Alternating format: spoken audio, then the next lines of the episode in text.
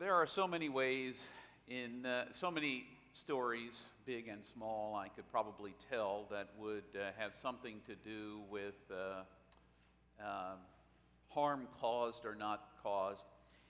The easiest one for me to think is uh, it, it happened yesterday. And of course, it's a traffic story. I really hate traffic stories because they are so small in our world, and yet sometimes they don't feel so small. I went out uh, on Thursday afternoon. I, uh, I went out uh, to the West Virginia house to pray and to sit on the front porch and uh, to look ahead. And uh, I can tell you, for instance, that the fall includes a forgiveness series. We're going to talk about forgiveness as a series of sermons, uh, techniques and ways which we can learn to let go. Um, but in any case, I was sitting on the front porch. Everything was calm, cool, collected. The world was good. I got in the Jeep. I packed it up. I brought things back. I put them in the, and I started my trek back. I passed through Wardensville, you know, where people let you into traffic very easily. It's a whole different experience. Wardensville is very small. I think it's a population of 400. I think that that might actually be bigger than it really is. It's probably 40 but uh, it's a small place. And then I came over 55, and you know, some people wanted to go faster than me, and there were passing lanes, so they came past me. It was fine, that was not a big deal. That was normal traffic. Got onto 81 for four miles, that's not a big deal. It was easy traffic, you know, only slight weaving. And then I got on 66 coming in towards uh, back coming home. And there was just something about 66. It was, there was traffic. Uh, but I don't mind traffic. I really don't. It's part of getting where you're going. So I'm driving along. And I'm in the left lane because I'm passing this uh, group of trucks, you know, that are doing like 65 or something like that. And it's 70 miles an hour on 66. So I felt comfortable passing them. And I was passing them. And there was next to me a Dodge Ram truck. And I mean, by next to me, I mean right next to me that decided it was time to come into the middle lane. No turn signal, just started coming into the lane. Now I'm in the Jeep, but it's not the F 150. You know, it's not the Ford F 150 back in the days, and I just would have pushed him off the other direction. Because it was, it was a Dodge Ram truck. I mean, it wasn't even really a truck. So, uh, did I say that out loud? See, did harm right there. Did harm right there. Can you believe I said that right at the beginning of the sermon? I'm going to be backpedaling the whole rest of the way. But in any case, he kept coming. So I don't ever honk the horn. I avoid it like the plague. But there was like the horn, and he kept coming. So I'm in the median, in the middle of uh, the road, and he passes me and I move back onto the road now that I've been in the median. It's really nice grass in the middle of 66, by the way, just in case you ever want looking for a place to drive. I thought I might have to fit, flip to four wheels, but I didn't.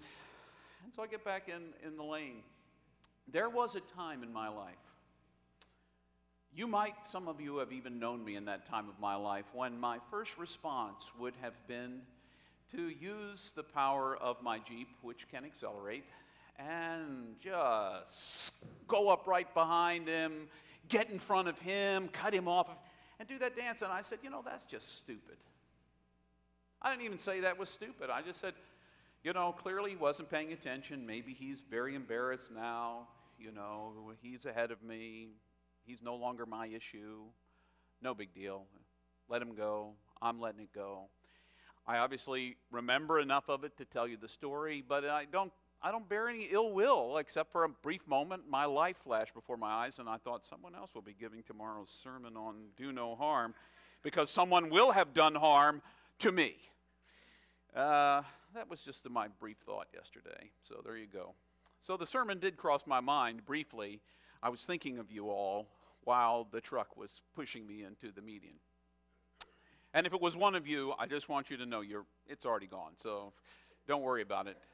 And if you drive a Dodge Ram, it's okay. It really is sort of a real truck. So, having said all that, you know, I want to be serious. And I want us to take a look at these. In the United Methodist Church, there are three general rules. The three general rules are as follows First, do no harm. Second, do all the good that you can. And third, John Wesley words things in the most interesting ways. He says, attend to the ordinances of the church. But what he really means is do the practices that bring you closer to God. So that's how I translate it. Do the practices or live the practices that bring you closer to God. Pray, read scripture, sit silently, meditate, uh, do good things for other people, you know, work for justice, work for mercy, uh, love your neighbor. All of those kinds of things can be counted among practices that uh, bring you closer to God. So we're going to start this week with do no harm. Now, I am convinced, uh, well, let's start with Scripture because I always like a good Scripture lesson and not just as a kind of throwaway piece to point in the direction. I considered bringing in, uh, you know, from the Apocrypha, but I decided not to use a Sirach quote, although Sirach 5, chapter, uh, chapter 5, verse 15 says, In big things and in small things, do no harm. And I thought, I could use Sirach, but you all don't really read a whole lot of Sirach. Some of you might not know, but you know, it's a one of the extra books that was written between the time of the Old and New Testament, but neither here nor there. So I said, you know, a Pauline letter. Uh, you can't go wrong with a Pauline letter. The letter to the Philippians, um, chapter 2, which is it's become one of my favorite chapters. Uh, but right at the beginning, before we get to the beautiful hymn about being empty, therefore, if, uh, if there is any encouragement in Christ, any comfort in love, any sharing in the Spirit, any sympathy, complete my joy by thinking the same way, having the same love, being united, and agreeing with each other. Do nothing for selfish purposes, but with humility think of others as better than yourselves. Instead of each person, person watching out for their own good, watch out for what is better for others. And then it goes on to one of my favorite parts adapt the same mind that was in Christ Jesus, who emptied himself, essentially. That's a beautiful piece. Do nothing from selfish ambition.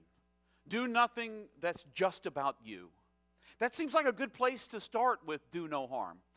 Uh, things that are just about me oftentimes are all about how can I look out for what's best for me, for my rights, for what's good for James. Uh, regardless of what may be best for other people, I look out for myself. Um, but I need to stop. And perhaps that's the first point of the sermon, I think. Stop. Stop. Before you do anything, if you're going to do no harm, you got to stop and think before you do things. Now, there are some things you just can't think. I knew that I had to ride the horn yesterday. It was a response. I have been driving over 40 years, so I knew that um, I couldn't just stop in the middle of the highway. There were cars behind me. Uh, but stop and think if it's at all possible. Some things are going to be responsive and reactions, but hopefully we'll learn ways to get beyond those. If you have a choice before you do something, stop. Stop. And let it come into your mind what might come of that thing you're about to do. Now, one of the things I put for you in your printed update, you can search it online if you really want to, the three general rules of John Wesley and of the church. Um, but I put a full printout of what John Wesley's original words were. And he covers a wide variety uh, that goes beyond intentionality. He, he, his are pretty out there kinds of. First, uh, do no harm by avoiding evil of every kind, especially that which most generally is practiced, such as the taking of the name of God in vain. You know, that seems pretty simple, except, uh, you know, what does that really mean? Um, the profaning of the day of the Lord, either by doing ordinary work therein or by buying or selling. Remember the blue laws? You know, well, they would have made John Wesley really happy. No buying and selling uh, you know, on Sunday, except Sunday is really not the Sabbath. But, uh, you know, it's okay. Saturday's the Sabbath. That's neither here nor there. He's got some, I mean, he's got some interesting rules. He goes on to say uh, drunkenness, buying or selling of, spir, you know, spir, okay, of liquors. I can't say spirituitous or spirituous or whatever. drinking them unless in cases of extreme necessity. Apparently, for John, there was extreme necessity. Uh, occasionally, maybe when you're about run off the road on a Sunday, which you probably shouldn't be driving, take a couple of shots. I don't know. Maybe that's what John is saying, but he goes on. I mean, uh, but I mean, one that's pretty impressive slaveholding. Now, you may not think anything. We know better than to that think that slaveholding's okay. John Wesley was writing in, seven, in the 1700s when he said this. A hundred years before we fought a war because of slavery in this country. A hundred years before that war, John Wesley was saying slaveholding's not okay. Buying and selling people, it's not okay. So, you know, that's one way of doing harm, according to John Wesley. Then he goes on fighting, quarreling, brawling, brother going to law with brother, you know, suing somebody else, uh, returning evil for evil or railing for railing, uh, the using of many words in buying or selling, I think in swindling other people. You know, uh, great salesmanship about why this used car that only has one mile left in it is worth buying for you and your family because you need that mile. You need it, baby. You need it. The buying or selling of goods that have not paid the duty. He believed in paying taxes. The man believed in paying taxes. If you don't buy it if it hasn't, you haven't paid taxes on that thing. Uh, the giving or taking of things on usury. He doesn't believe in interest at all. You know, there goes my retirement account. It'll never grow again if I can't give up on any, on any interest. But interest is Actually, it's against the Bible to charge interest. That's a side issue altogether, though. I mean, our economy is very much based on that, so it could be really intriguing if we try to do away with it. But uh, um, uncharitable or unprofitable conversation. Saying something about the Dodge Ram. I have already, you know, as if it weren't a real truck. I'm sure it is in somebody's mind. So, uh, you, you should particularly not speak evil of magistrates or ministers. So, after today's sermon, no matter how bad it is, do not speak uncharitably on the way home because you will be doing harm, boys and girls. Right here. I know you were thinking, I got to be ready for that. So there you go. Doing to others as we would not have them do to us. I mean, it goes on. I mean, you can read the rest of them you know, laying up treasure upon earth instead of, you know, it, you know all that kind of stuff. Uh, soft and needless self indulgence.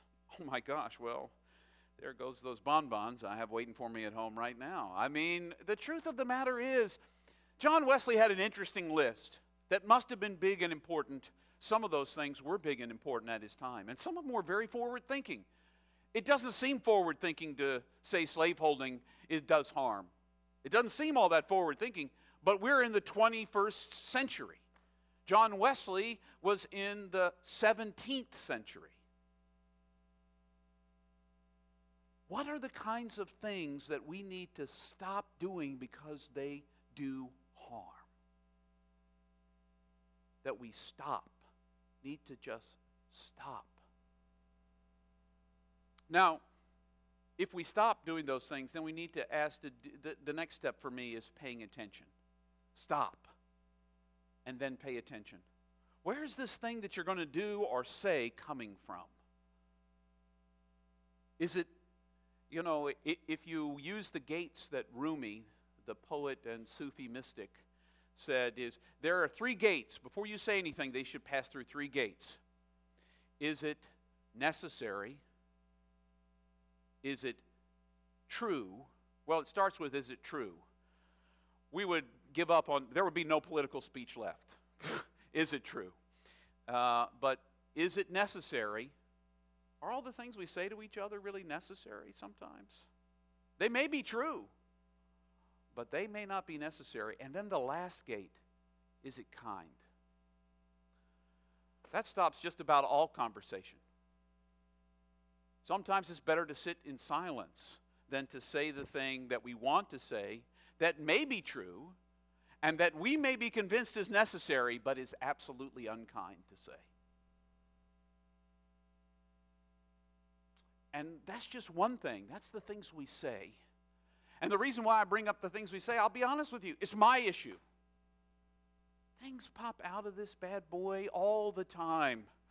You know, uh, the epistle of James, the letter of James says that this thing, the tongue, he's not just talking about the thing that you have taste buds on, he's talking about your mouth and the things that you say, is dangerous because it can cut to the quick those you know and love. And you may not think that it's harm to say some of the things that cross your mind, but if you undercut somebody's sense of self, if you undercut their, their sense of personal well being, if you win an argument by pulling out the knife, the verbal knife, if you will, then you haven't won at all. And all of us have lost.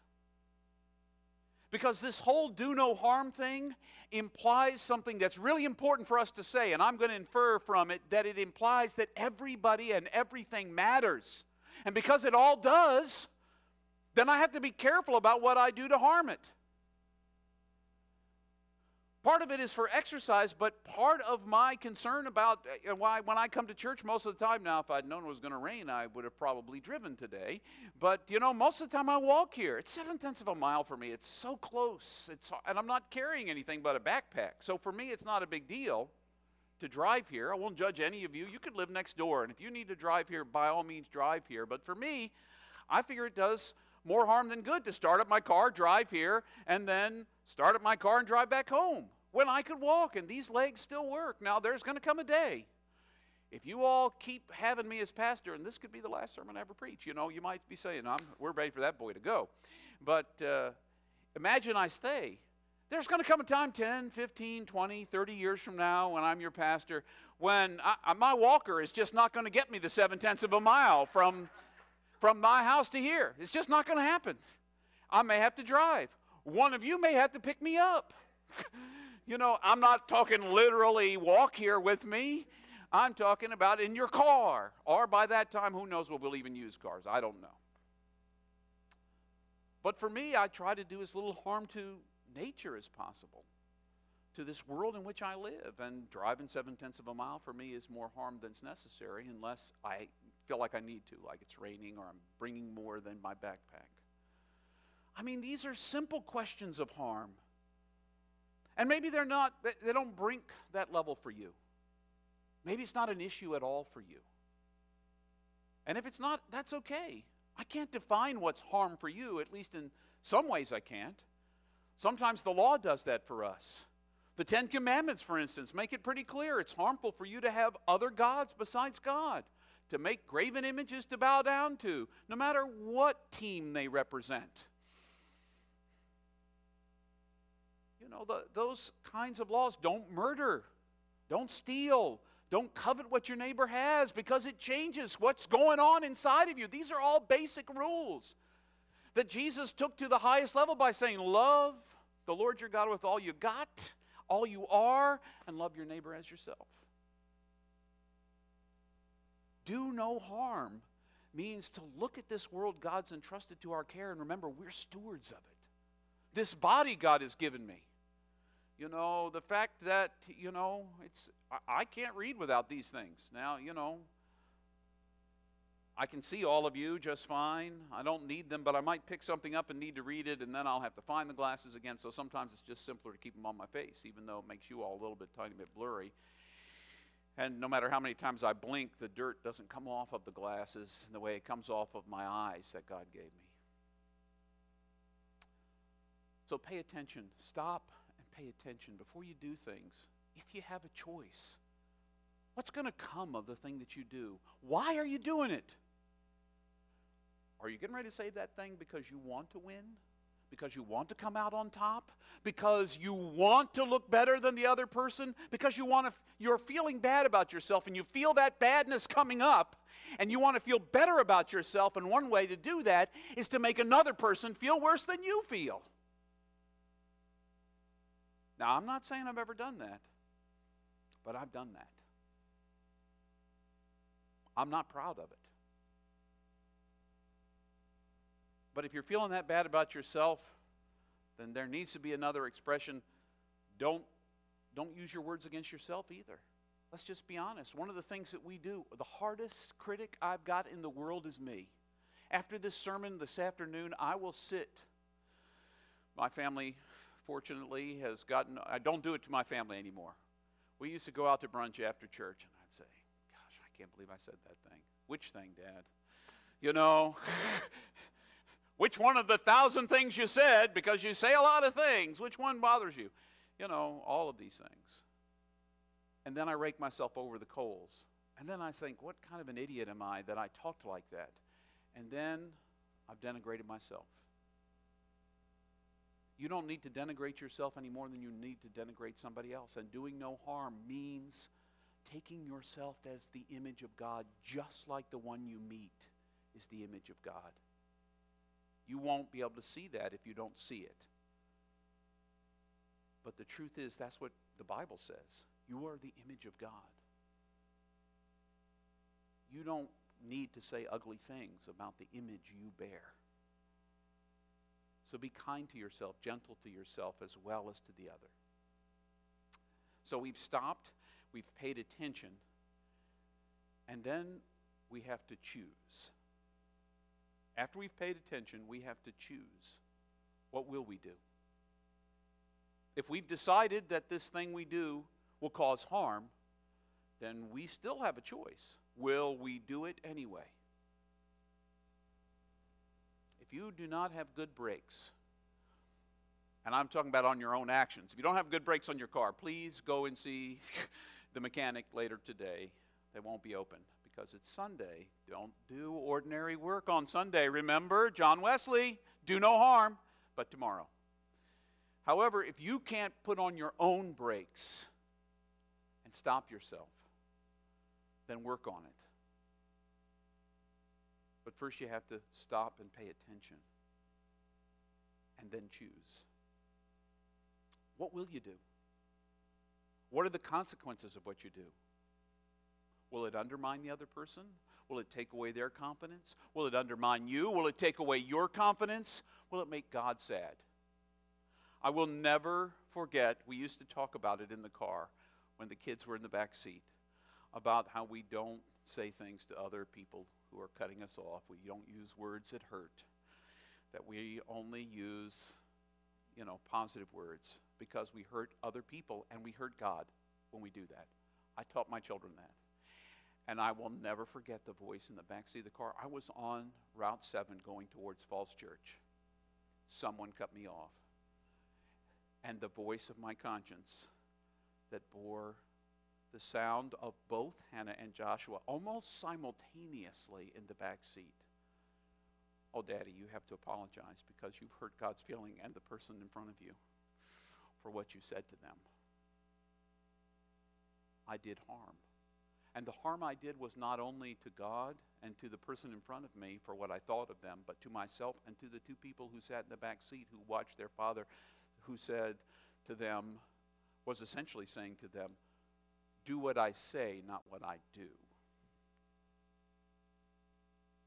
I need to set an example and do what I say I do. So they taught me some lessons.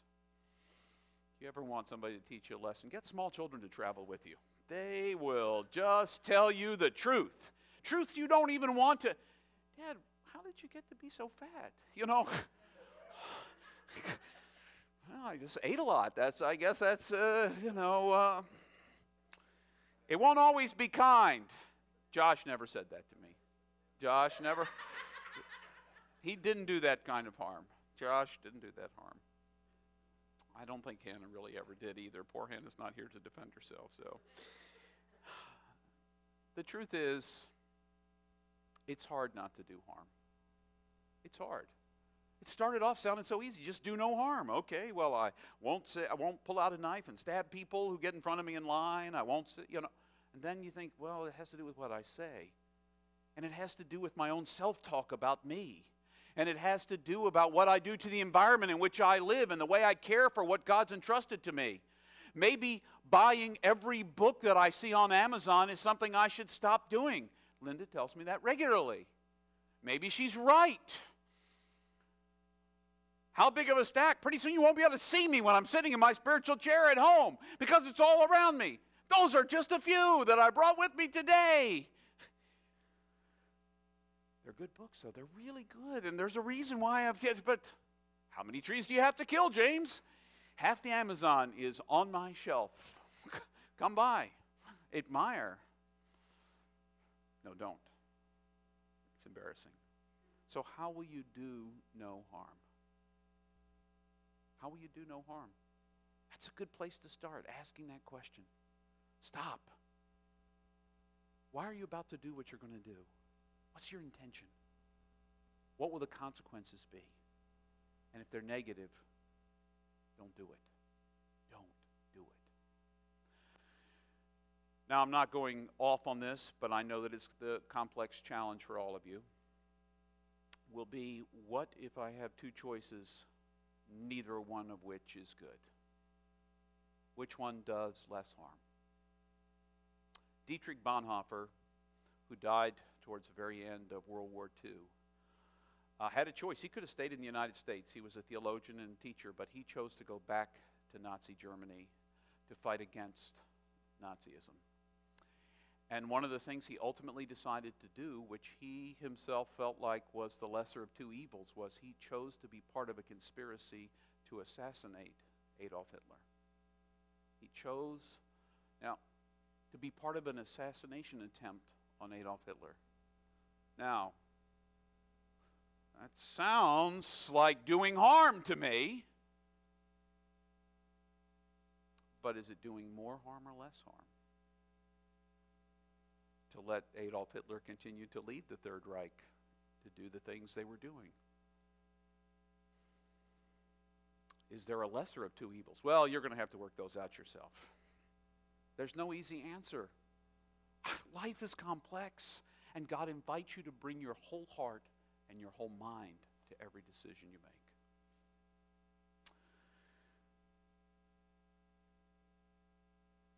I, though your assignment your assignment is to ignore the old adage don't just stand there, do something, and reverse it.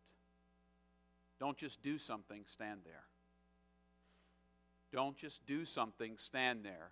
Because sometimes the thing you do by knee jerk reaction is the thing that does harm. So sometimes stand there, or sit there, or whatever, and think about what you're about to do. Does it harm the other? Does it harm you? Does it harm the world God has given you? And can you not do it? Because if you cannot do it, don't. That's your assignment. Simple. Do no harm.